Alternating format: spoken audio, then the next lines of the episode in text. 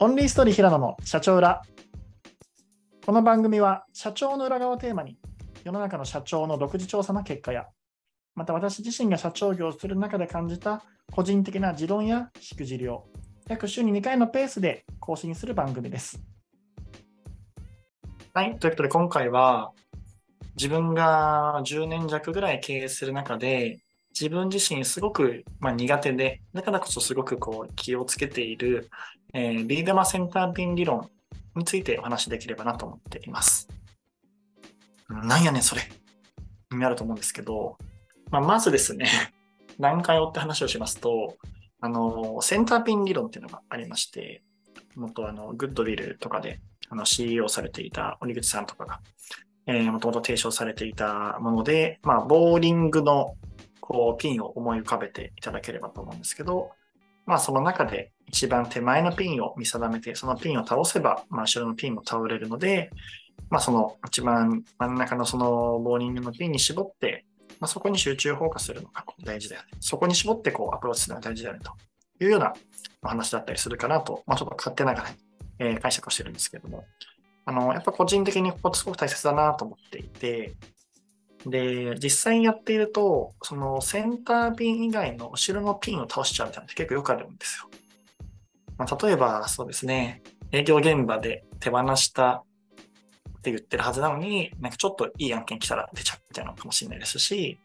えっ、ー、と、じゃあ今月は資金調達を最初にやらなければいけないスコープピンターピンだと思ってたのに、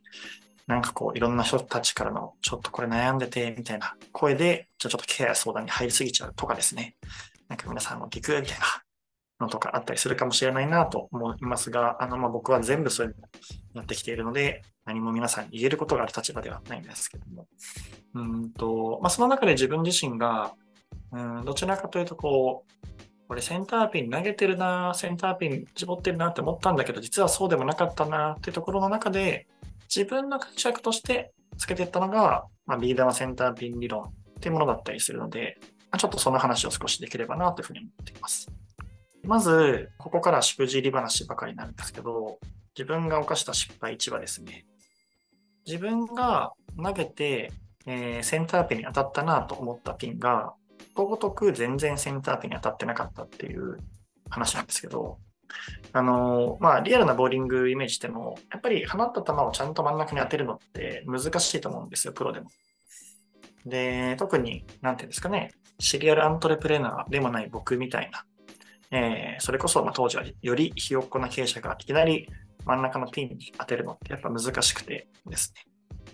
ね。で、その時に通常のボーリングと経営の違いだなと思っていて、通常のボーリングってもう球数制限があるわけなんですよ。投球回数が。一方で経営って時間制限のタイムトライアル型だなと思っていまして、伝わりますかね？ボーリングってこう、時間別にちょっと一投に10秒で投げても別に3分かけて投げてもいいわけですと。一方で経営的には、まあもう、その時間ってまあ無制限といえば無制限ですし、投球回数も別に決めてるわけじゃないんですけど、実は時間的な制限って、それが人生なのかもしれないし、キャッシュなのかもしれないですし、エネルギー量かもしれないし、実はあったりしていっている。まあそういったところがあるかなと思っていて、まあそこで考えたのが、やっぱ球数ないとが得だと思うんですよ。というのも、球数投げないと、あ、これ、ここがすごい倒れやすいなみたいなってわからないと思っていて、まあ、つまり、苦戦連までもうここを投げればピンだよねって感覚があるときにはもうそこに絞ってやってた方がいいと思ってますし、なかなかそこが微妙なときには、まあもうとりあえず球数投げていくぐらいしかない。その時制限、なんかこう食べ放題みたいな感じなんで、食べ放題ならその時間の中でいっぱい食うみたいな感じに近いと思ってるんですけど、うん、シンプルにその方が種目としてお得だよねという感じかなと思ってます。はい。なので、うん。あれですよ。球数目的でそこだけやれよみたいなことじゃなかったりするので、そこは勘違いしないでもらうんですけど、まあ、そんなことをちょっと考えたり感じたことでした。まあ、二つ目思ってることが、実際に僕がボーリングの球だなと思って投げたボールが、思っていたより小さくて、実はビー玉ぐらいだったってところが一つ、まあ、この理論の名前のところにもなったところなんですけど、なんか一定経営してくる中で、ちょっとこう自分なんか勘どころつかめるようになってきたなみたいな、とこなってきたときに、まあもちろんそれも間違い勘違いだったわけなんですけど、なんかたまに気づいていったのが、あれ今センターピンにボール当たったはずなのに、全然ピン倒れないぞみたいな、結構そういうことが起きていってですね。なんか自分自身も、うわ、これなんか本当にニュートンがリンゴから引力を発明した時並みの最強のアイデア思いついたな、みたいな時も、なんかこう、あるわけなんですよ。でここやるぞと。でも、それをやっていっても全然ピンが倒れないな、みたいな、やっぱそういう現象を繰り返して繰り返していく中で思ったのが、自分の投げているボールって思っていたより小さいなってことでして、なので、ボーリング玉ではなく、まあ、ビー玉ぐらいなんだなと思っていて、で、ビー玉だったら、個ビー玉を投げて、ボーリングのピンが倒れるわけないんですよ。たくさんピンをたくさん投げなきゃいけないし、それもビー玉をいっぱい投げればいいわけじゃなくて、じゃあそれを一番センターのピンに投げなければいけないというところで、まあ、この2つ目で言いたいのは、自分が投げているボールの大きさを認識しようってことで、得てしてそれは自分が持っているよりも1サイド小さかったりすると思っています。実際僕は B 玉だと思っていたら BB 玉だった時には自分で自分に驚いたり、えー、した形ですね。はい。で、3個目というのが、うん、期間を区切ってセンターピン集中放火っていうところで、改めて、まあ僕らが持っているのってビー玉だよねっていう前提に立つと、やっぱりある程度の数で投げないといけないわけなんですよ。しかもそれを、普段集中で、集中放火的に投げないといけないと思っていまして、例えば、ビー玉1個投げてピンに当たりました。ぐらぐらしている。止まった。その時にもう1個投げて。みたいなケースって多いと思うんですけど、これじゃ倒れないんですね。なので、期限を決めて、その期限のところの中で、そのセンターピンのところに対して、ガガガガって投げていくしかないというふうに思っています。なので、結構期間とセットっていうのはすごく大切だなと思っていて、じゃあ今月は、えー、ここをセンターピンにして、このためにこう、これをやりきるぞみたいなところで、えー、目標とか、こう、やらなければいけないなと思ったりしています。まあ、昔だと、例えばなんかコロナが起こった時にはですね、この後やばいと思って改革期間で1ヶ月で改革100本ノックだみたいな、まあ、結構そういうことをやったりしてたんですけども、うんと、センターピンに絞って同時タイミングに、の手数打ちまくるみたいなところっていうのが、うん、結構大事なことだったりするのかなと思ってます。ぐらぐらしてる時に2個目、3個目って投げなきゃいけない。でもこれは難しいんですけどね、非常に。いろんな、これもやんなければってところが来たりするので難しいんですけども、そう思っています。はい、なので、まあ、そういった3個のところっていうのが、実際に自分自身が、えー、センターピンに投げているつもりで、なかなかできていなかったり、投げていた中で気づいたことだったりしています。一つだけ、こう、こんな話をした後で、ちょっと残酷めなメッセージかもしれないんですけども、ちょっと伝えたいのが、どれだけ、えー、センターピンへの精度が上がり、どれだけそこに対しての手数が増えていき、そしてどれだけそれを同じ期間の中で集中砲火できるようになったとして、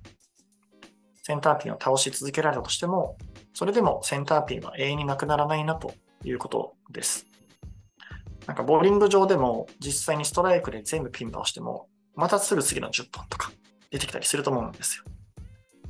で、またその都度倒していっても、また次々次々っていう風に、どんどんラベルを変えて出てくるなと思っています。じゃあ、ある時は、そうですね、資金調達っていうセンターピンを倒したと思っても、じゃあ今度は幹部採用っていうのが来るかもしれないですし、今度はじゃあプロダクトの、え改めての再 PMF が来るかもしれなかったりしますし、今度はじゃあ自分自身の健康とかが来るかもしれないですし、